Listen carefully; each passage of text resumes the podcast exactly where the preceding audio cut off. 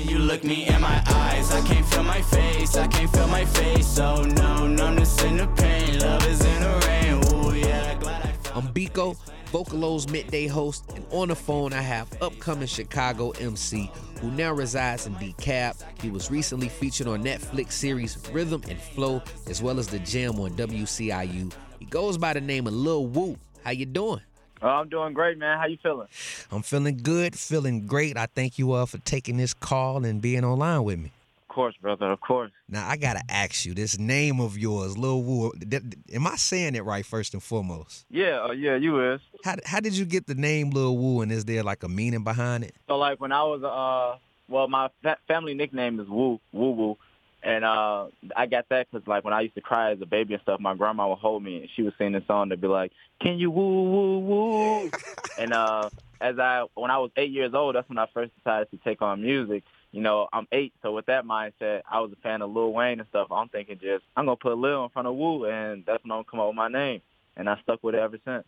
Now, when did you jump into uh, the music?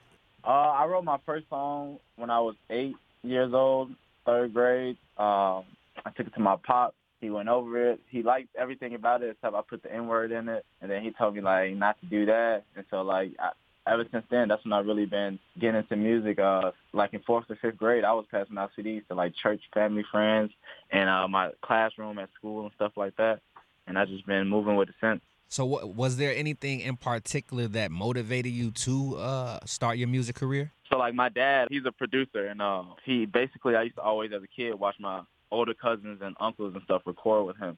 So like as a kid saying that, I'm over here like, man, this is really cool. Like I got an older cousin named Greg, and uh, he go by Sunrise is his rap name. And like I remember as a kid, I was his biggest fan. I used to rap all his songs, and um, eventually like I was like, man, I'm gonna try this myself. So then I was motivated to try writing my first song. I did hear you say your father mentioned the N word, uh, that you know that you could pretty much rewrite uh, that N word. Do you feel like profanity can be a crutch within the music industry, and like, uh, do you feel like that help propel artists uh, further within their career?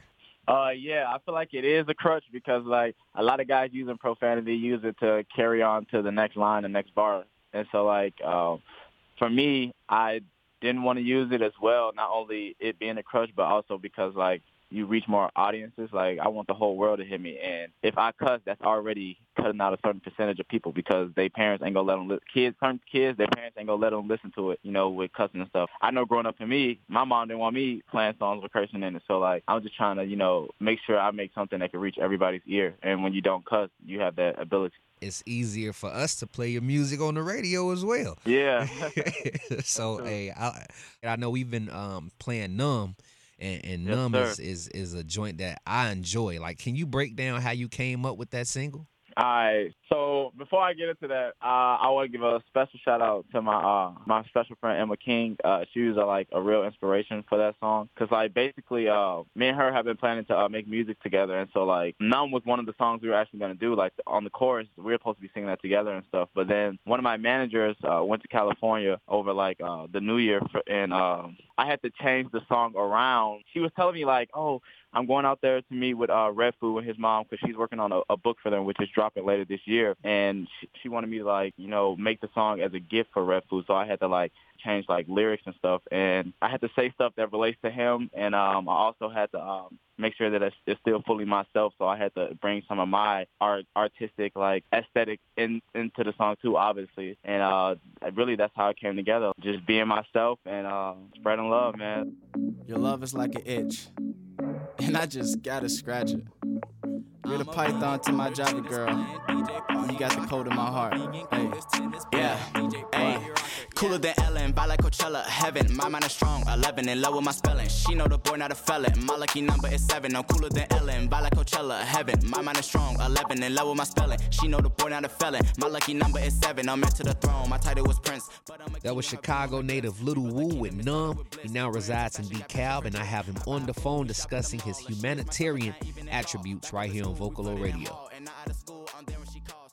So, like you've um you've did uh, Feed My Starving Kids, Clean City.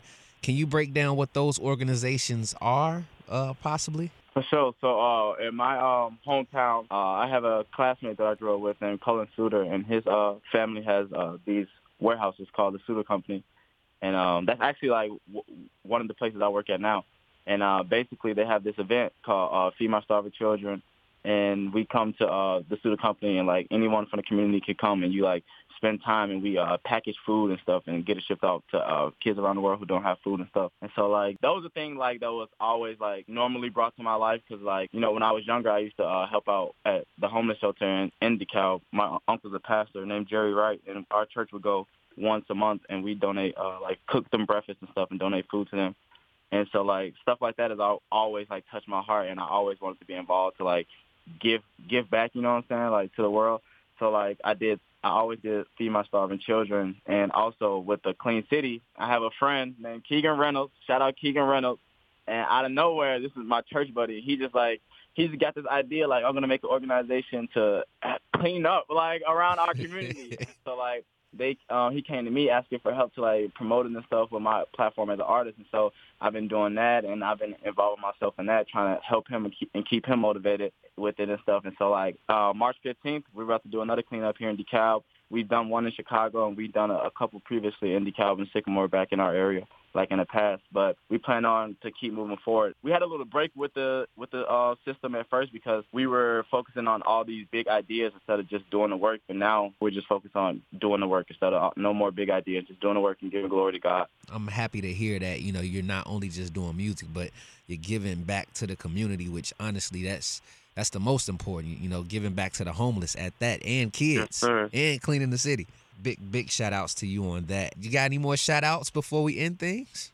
Shout out my Lord and Savior. Shout out Father God. Shout out my mom and my dad for supporting me with everything through music, through my crazy times, through my ups and downs, no matter what.